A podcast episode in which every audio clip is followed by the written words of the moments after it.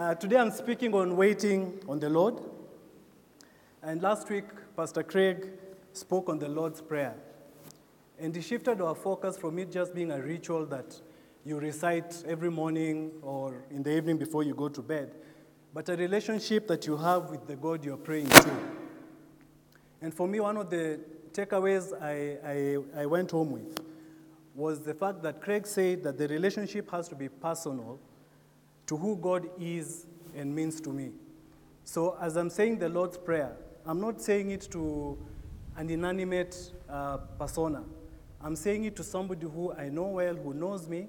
And so I'm speaking to my father, my daddy, as Craig uh, said. And I want to pick up this morning from uh, that message by looking at what waiting on the Lord after you've prayed uh, looks like, or what is the right posture that you need to have when waiting for things you've petitioned the Lord for. Let's pray.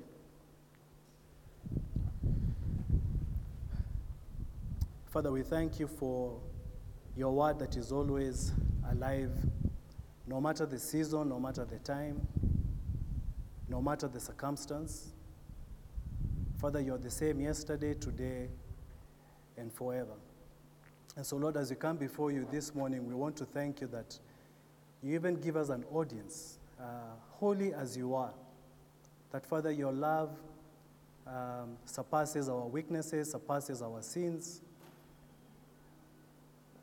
You demonstrated it for us, as you tell us in Romans 5 8, that while you were still sinners, Christ died for us. And so, Father, it is to you we come before this morning. And Father, I want to pray that as we talk about waiting on you, that Lord, if there's anyone here who's been uh, waiting on you for something, that Father, you'll speak to them by your Holy Spirit in a very special way. So that, Lord, as they walk out of this service this morning, they will walk out uh, really not waiting for that particular thing, but in a deep, deep awareness of who you are to them and what uh, you mean to them. So, Father, we welcome you.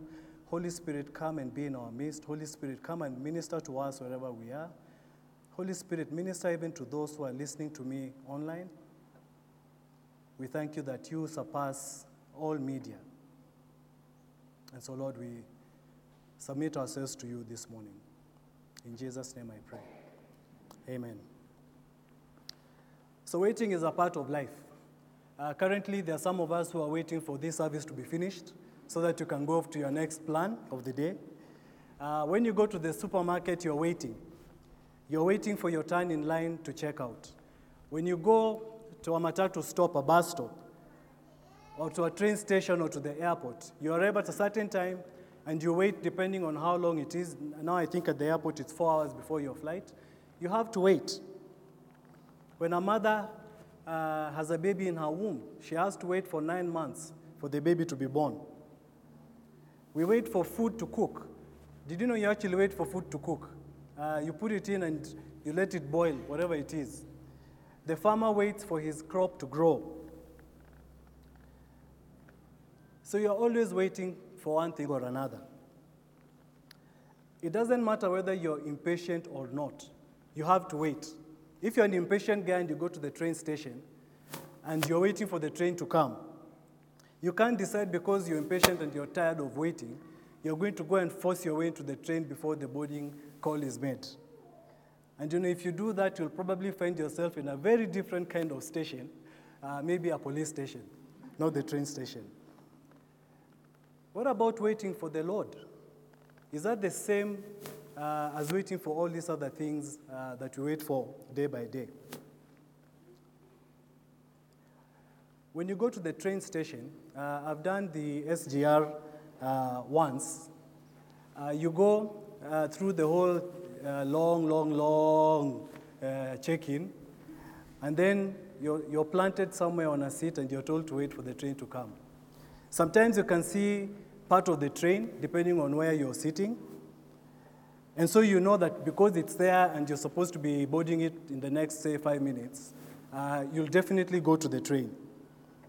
Or when you go to the checkout counter, uh, if there are, say, three people in front of you and the cashier is there, you'll see everyone passing one after the other, so you know eventually your turn will come. And so it's easy to wait for what you can see. When it's a plant growing, uh, I like plants.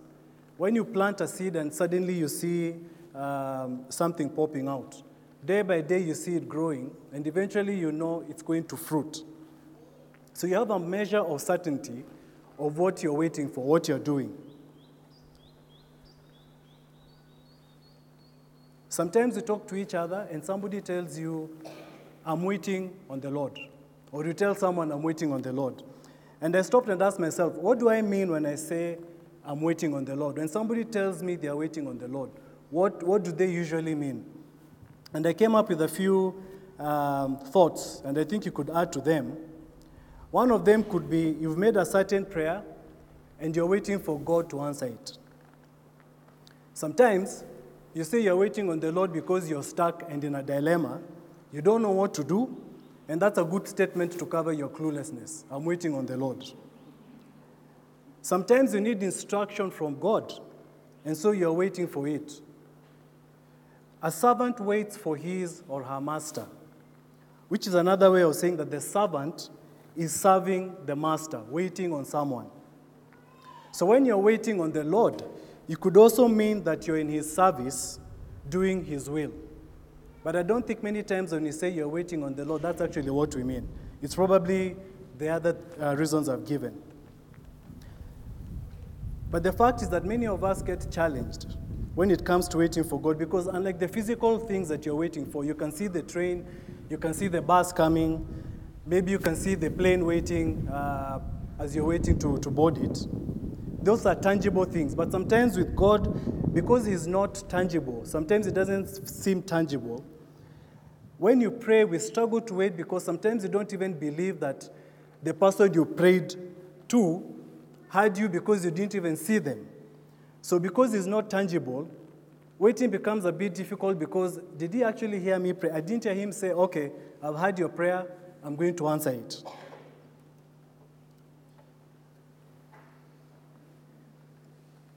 Waiting connotes staying put until an action happens or an event occurs that moves you to the next step.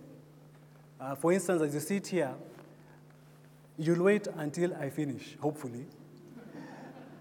and then you'll stand up and go. But as I thought about this topic of waiting on the Lord, paradoxically, I thought what you do as you're waiting, uh, which, is, which is opposite words. Waiting is I'm waiting. But I'm talking about what you do as you're waiting perhaps holds the key to the person you become out of your waiting. So, waiting is not just an end in itself, it is a process for you to become something other than what you are as you wait on the Lord. So, this morning I want us to have a discussion on what waiting on the Lord should mean for you and I as we go. And as we go through this, my hope is that it will help you listening to me, uh, anyone watching me, to move from a place of despondency and hopelessness to a place of assurance and confidence in the Lord, especially if you're in a season of waiting and nothing seems to be happening. Please turn with me to Hebrews 11 8 to 10. And I'll be looking at the story of Abraham uh, this morning.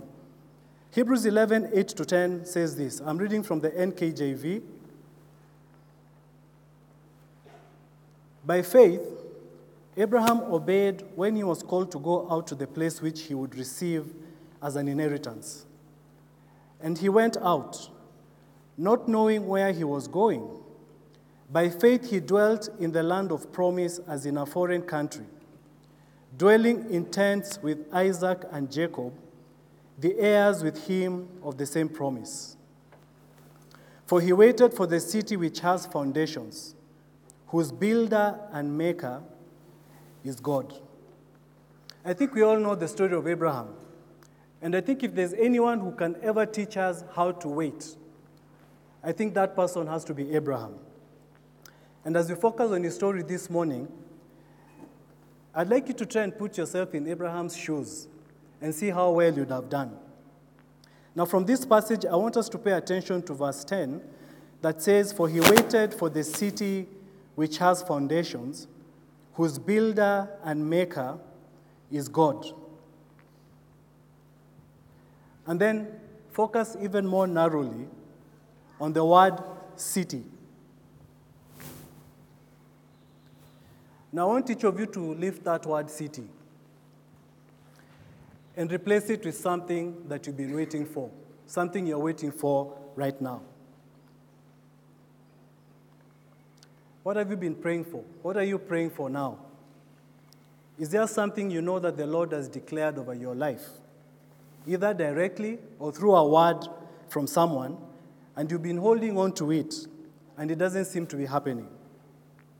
I want that to be your city for this morning's discussion. And as you go along, keep reflecting on your city and seeing how it's going to fit in uh, to what we are talking about. So I want to pause for one second, two seconds. What city comes to your mind? What is it you're waiting for? What is it you're praying for? What is it you've been saying you're waiting on the Lord for? What is it you're even clueless about? And so you're waiting on the Lord. Lift it up, for he waited for the dash. For I waited for the dash which has foundations, whose builder and maker is God. Now, one thing I'd like you to uh, note from this passage is that the builder of that city, the maker of that city, whatever it is for you, is God. It will not be your past experience, it will not be your know how, it won't be your academic prowess, it won't be your business acumen, or your connivance and scheming, or your networks and connections. The builder, the maker of that city is God.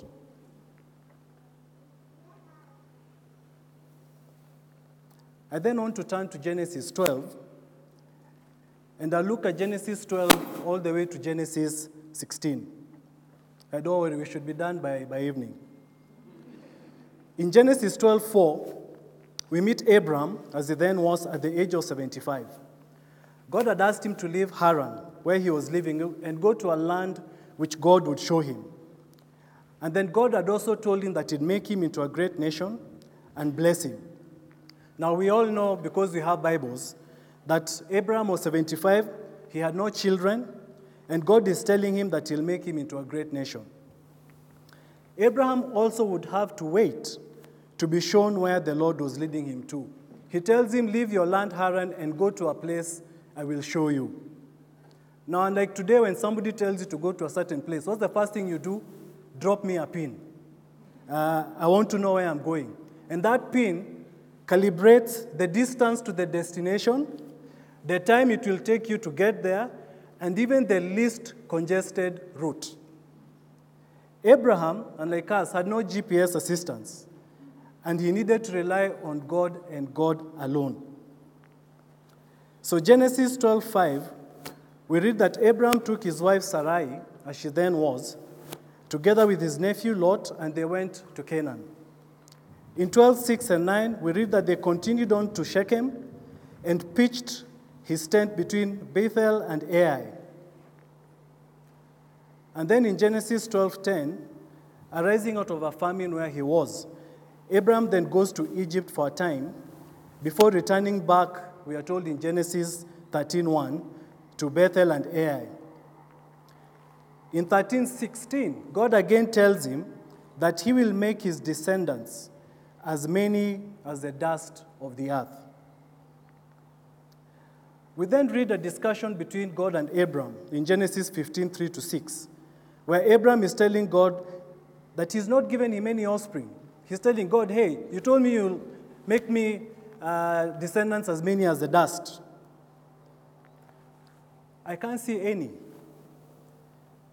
And I'm sure Abram was reminding God of the promises that he had made to him.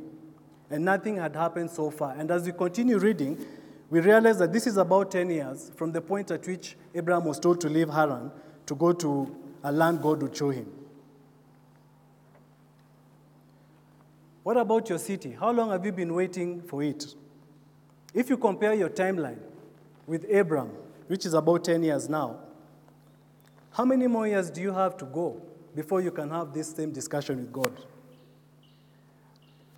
Or are you already having it after you prayed last week? But in Genesis 15:5, God answers Abram by telling him, Look up and count the stars and number them. And then assures him that his descendants will be as many as the stars in the sky. God is telling Abram that his promises never fail. He's a promise keeper. And this is emphasized in Joshua 21 43 to 45, which reads this So the Lord gave to Israel all the land of which he had sworn to give to their fathers. And they took possession of it and dwelt in it. The Lord gave them rest all around, according to all that he had sworn to their fathers, and not a man of all their enemies stood against them. The Lord delivered all their enemies into their hand. Verse 45 Not a word failed of any good thing which the Lord had spoken to the house of Israel. All came to pass. My first takeout as you wait on the Lord is this that waiting on the Lord requires that you have the right perspective on who God is. Waiting on the Lord requires that you have the right perspective on who God is. And that perspective is that because you're waiting on God, the promises He has made in His word concerning you will surely come to pass. 2 Corinthians 1:20 reminds us that for all the promises of God in him are yes, and in him amen, to the glory of God through us. That perspective can only be possible when you believe that his word is what it says it is, and that he is who he says he is. It's pointless to sing, This we know. We will see the enemy run. And the minute trouble comes your way, you're the first one to take off. If the Lord says, your enemies will run. They will surely run because all promises of God in Him are yes, and in Him, amen, to the glory of God through us.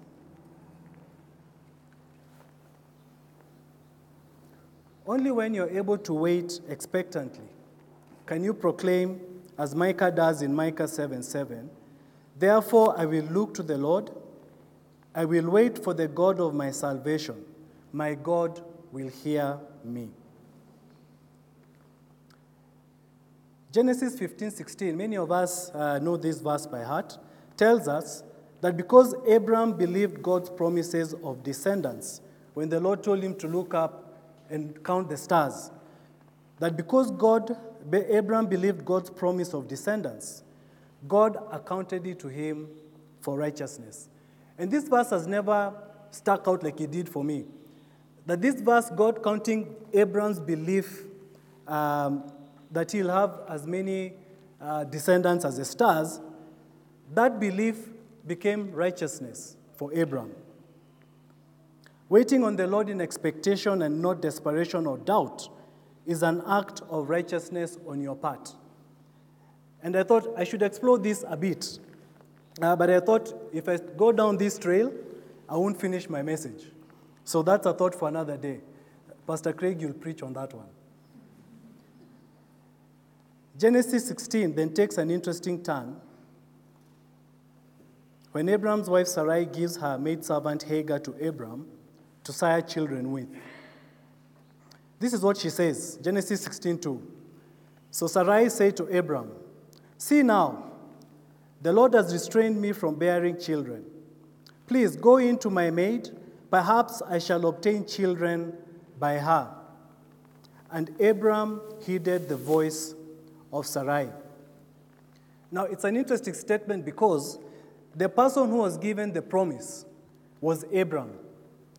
But here, Sarai is declaring that she shall obtain children through her maid. Of course, they both must have been waiting for the promise because Abraham must have told Sarai. But the promise was not to his wife, but to him. And God had not said that that promise would be fulfilled through another woman. In fact, it struck me, God didn't even say it would be fulfilled through Sarai. Has it ever occurred to you that nowhere did God say that Abraham, you'll have many descendants through Sarai, your wife. He just said, You'll have many descendants, period.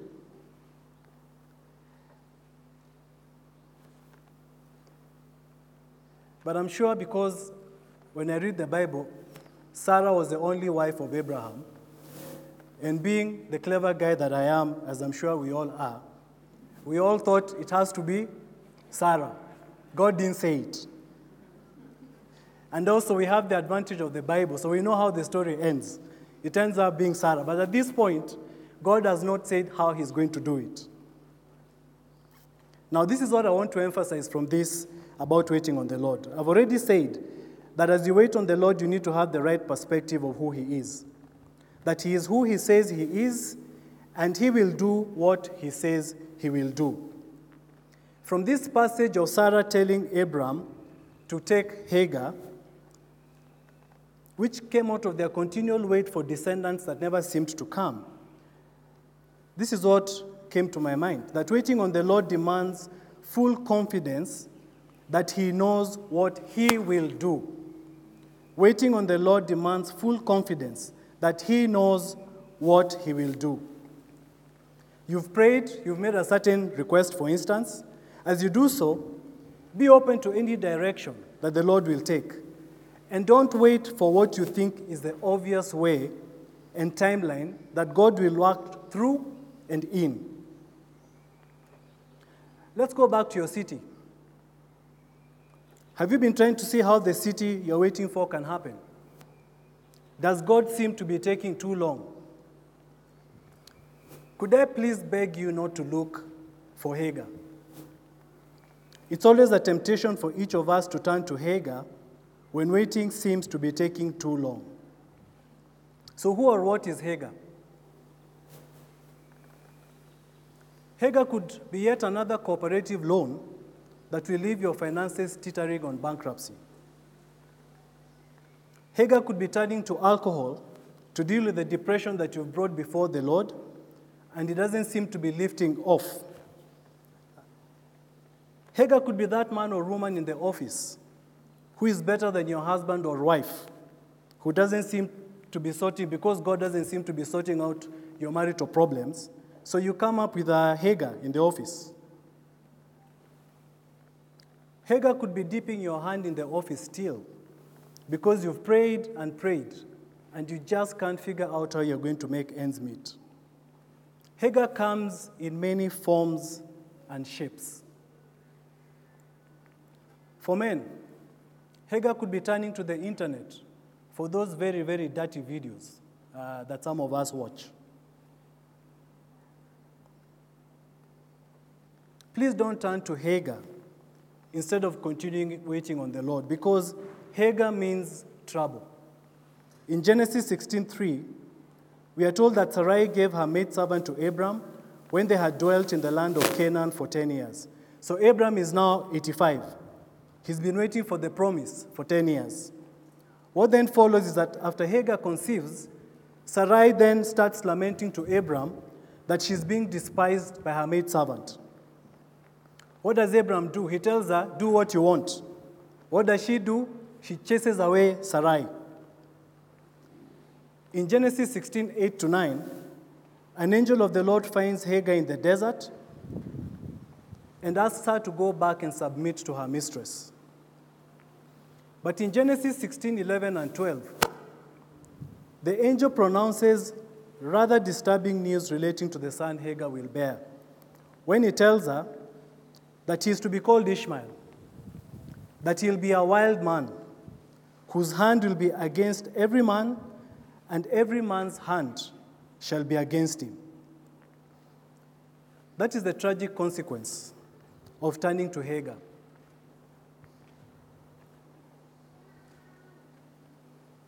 Waiting on God means you have the right perspective of who He is. Waiting on God demands full confidence that He knows what He will do. Thirdly, waiting on God entails leaving the plan to Him. Sarai seems to have given up waiting on the promise of descendants, which promise wasn't even given to her in the first place. And she came up with a plan on how to achieve it. In Genesis 16:2, we are told that Abram heeded the voice of Sarai. That he who God had spoken to a couple of times and confirmed his promise, he allowed a competing voice to make him impatient and thus depart from the builder's or the maker's plan. I want to explain this with a different um, illustration on transportation. Please uh, follow me closely. I also a bit confused myself, but eventually understood what I was trying to tell myself.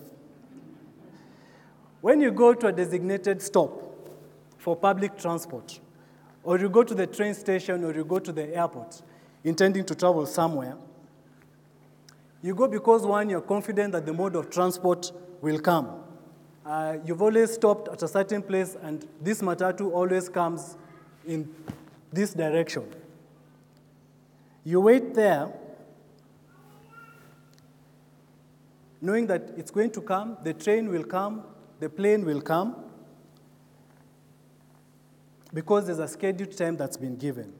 For the trains and planes, you even booked and paid for the ticket weeks in advance. Because you went online, for instance, you saw a schedule, you believed the schedule was credible, you paid for the ticket, and you show up at the station, confident that on the appointed day and time, it will go in, it's going to depart. Now, I want to throw in some geography. If you're in Nairobi as we are, Kisumu is northwest of us.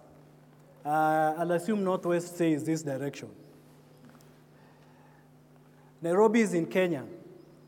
Kenya, uh, in relation to Nigeria, Nigeria is northwest of Kenya. So do you get me? Kisumu, northwest of Nairobi. Nigeria, northwest of Kenya. Are you with me? Okay, work with me, work with me. Now, if you take a ruler, take an atlas and a ruler, and place the tip of the ruler on Nairobi, and then place the other end of the ruler on Abuja in Nigeria. Okay? So Nairobi is here, Northwest is there, so Nigeria is there, and Abuja is somewhere there. Take a ruler. I did this practically, so I'm not guessing. Try it, you'll see it will work. you know, when you put the ruler on Nairobi and Abuja, it actually almost crosses through Kisumu. Trust me. Now, you can pay for a ticket, a KQ flight to Abuja, uh, and when it takes off, it will fly in a northwesterly direction. You can take a train to Kisumu, and when it takes off, it will also take off in a northwesterly direction. Okay? So everybody is traveling northwest. But if you're in a train to Kisumu planning to go to Abuja, you are not going to end up in Abuja. You will end up where? Kisumu. All directions are northwesterly. Are you working with me? So you get to Kisumu, northwest of Nairobi, and you insist when you get there, I want to continue to Abuja. What do you think the, train, the station master will tell you? Probably he'll call the cops on you. So in Nairobi, when you tried to get on the train by force, you ended up in a police station. If you escaped and you found yourself in Kisumu trying to go to Abuja, you'll end up in a police station in Kisumu. Now, this is what I'm trying to say that Abraham and Sarai, when they resulted to Hagar, was like you trying to take a train to Abuja through Kisumu. Hard as you try, you're not going to get to your destination because that is not part of the plan. Apart from it not being God's plan, in the case of Abraham and uh, Sarai, it ended up creating animosity for mankind through the birth of Ishmael.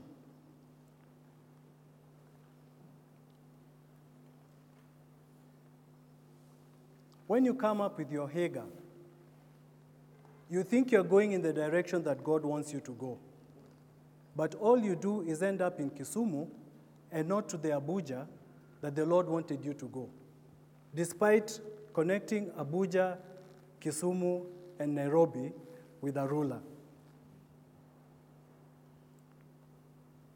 Sarah reckoned that because descendants are gotten by giving birth over and over again, and since she couldn't, but Hagar was a woman who could conceive, that then that was the plan. That was a Kisumu trying to go to Abuja.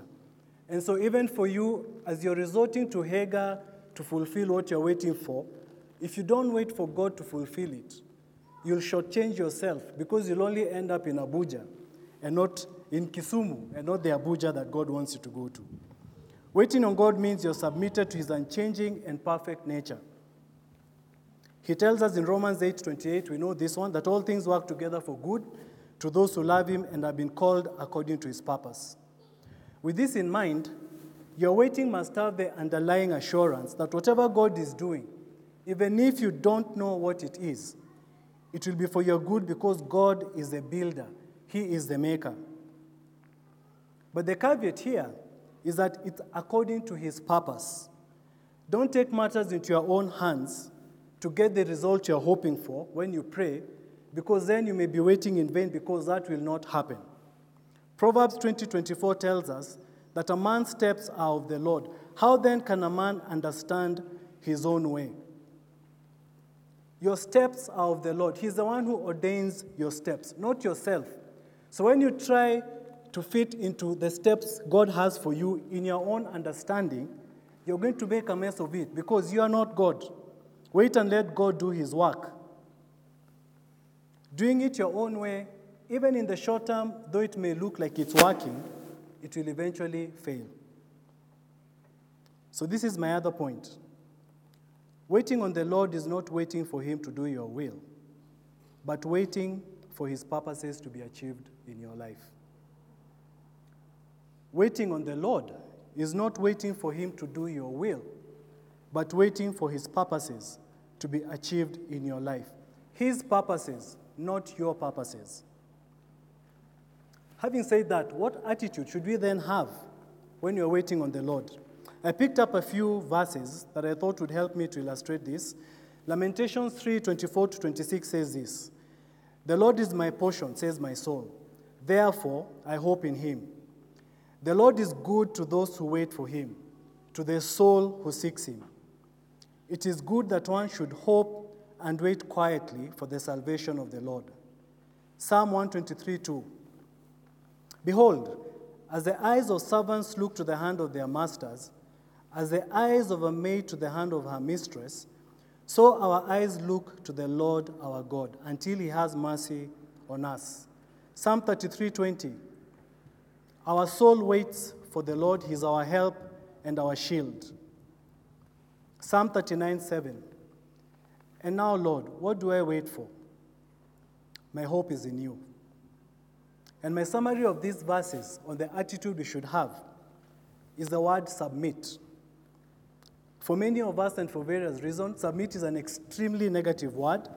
It means allow someone to mistreat you, take advantage of you, or give up your rights. Others take it to mean that they surrender or yield or lose their identity. And our egos don't take kindly to being asked to submit. And perhaps one of the things we find hard to wait on the Lord for is because you feel like God wants to tie your hands and impose things on you, to do things at His own time uh, without due consideration of you. And yet, this is the farthest from the truth.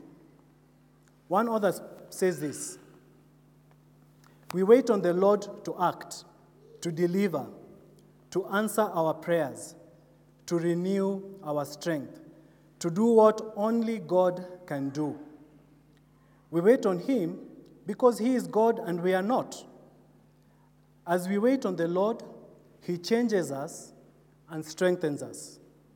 As we wait on the Lord, He changes us and strengthens us, perhaps more than fulfills what you're waiting for. So it's really about you, not what you're waiting for.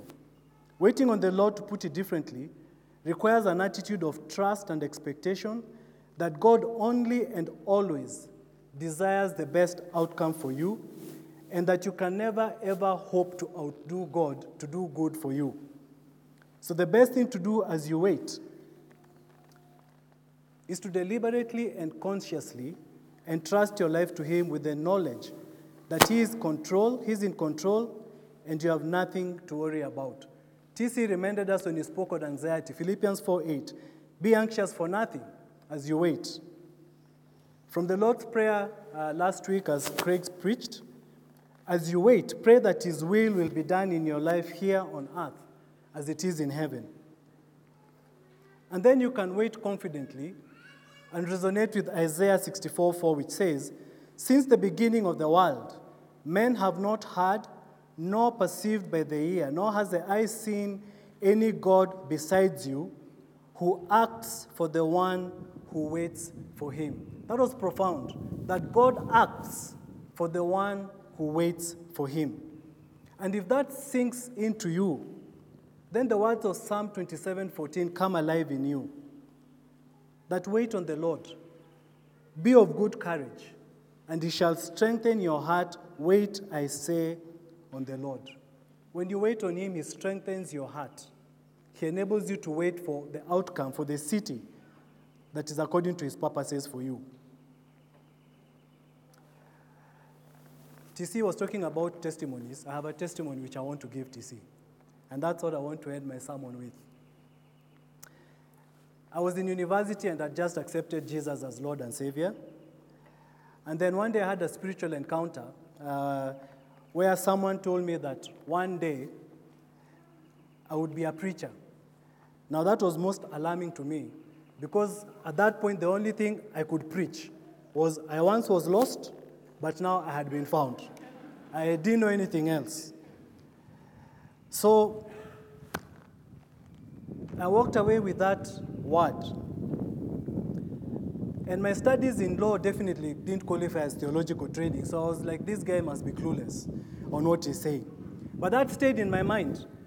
I went on to finish campus, got a job, got married, uh, children came, uh, and the closest I'd ever come to preaching was sharing in a Bible study. So one day I'm praying, and I asked God, by the way, I remember some time ago you told me that I would preach one day. Was that for me, or was it a misplaced word? And I felt the Lord tell me, but you know, you've not prepared uh, on preaching. You need to prepare to preach. So, how do you do that? Um, read books on preaching, watch preachers preaching, uh, talk to preachers and find out how they preach. Uh, get to know me more, read my word, know the Bible. And so I went about my business. I bought books on reading. I had friends who are preachers. I talked to them, asked them, How do you preach? What are the different preaching styles and all that? I read all sorts of books on preaching. Uh, and some of them even teach you how not to look like you're shaking when you're standing in front of people. now, I'm not shaking today. I, I used to shake. Today, I'm not shaking. And so I prepared.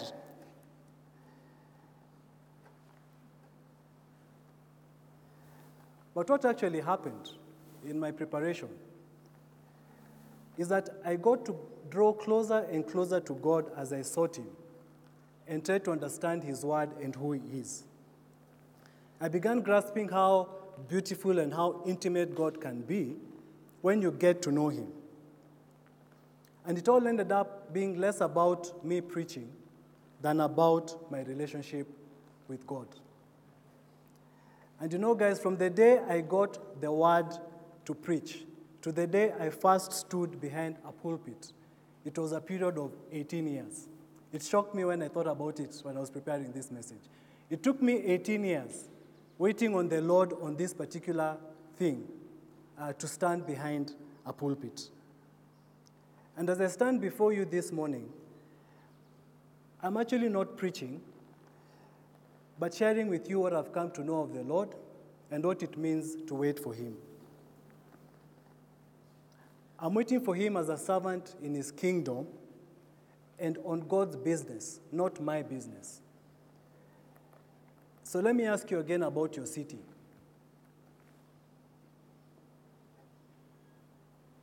Can I ask you to let that city that you thought about as I began my sermon to lead you to God rather than to the city?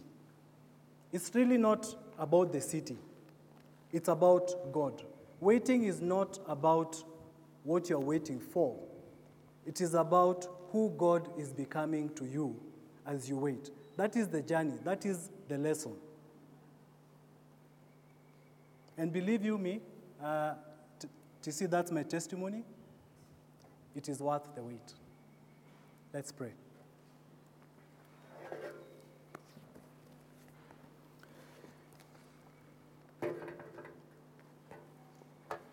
Father, I want to pray for my brothers and sisters uh, who are sitting here and listening to me. That, Father, it is really about you and not what they are waiting for. That, Lord, you seek to have a close and intimate relationship with us.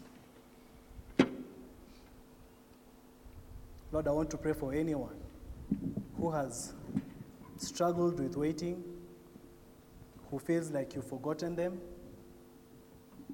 who's even given up hope on waiting on you. That, Lord, they would not um, turn to Hagar in any way, but seek you because, Lord, you are promise keeper. You're the same yesterday, today, and tomorrow. In the same way you came through for Abraham and Sarai, so too uh, you'll come through for them. And yet, Lord, as we read in Genesis 15 16, 15, 6, that Abraham believed and it was credited to him as righteousness. Lord, I want to pray for my brothers and sisters here that they too would believe in you. They would believe in your word. And that, Father, you would credit that to them as righteousness. Father, I pray that you would speak. Holy Spirit, speak to us. Speak to us corporately, speak to us individually. Father, even as a church, KVC, there are things we've been praying to you for as leaders. We continue to wait on you. But Lord, I pray that it would all be about you and not us. To be about you and not the city. That, Lord, waiting on you will be about drawing closer and closer to you in intimate relationship rather than being gratified by what you're waiting for. So, Lord, we lift you up. We exalt your name. You're King of kings and Lord of lords. You're above all things. And Father, we worship, surrender, and submit ourselves to your will. In Jesus' name I pray. Amen. Thank you.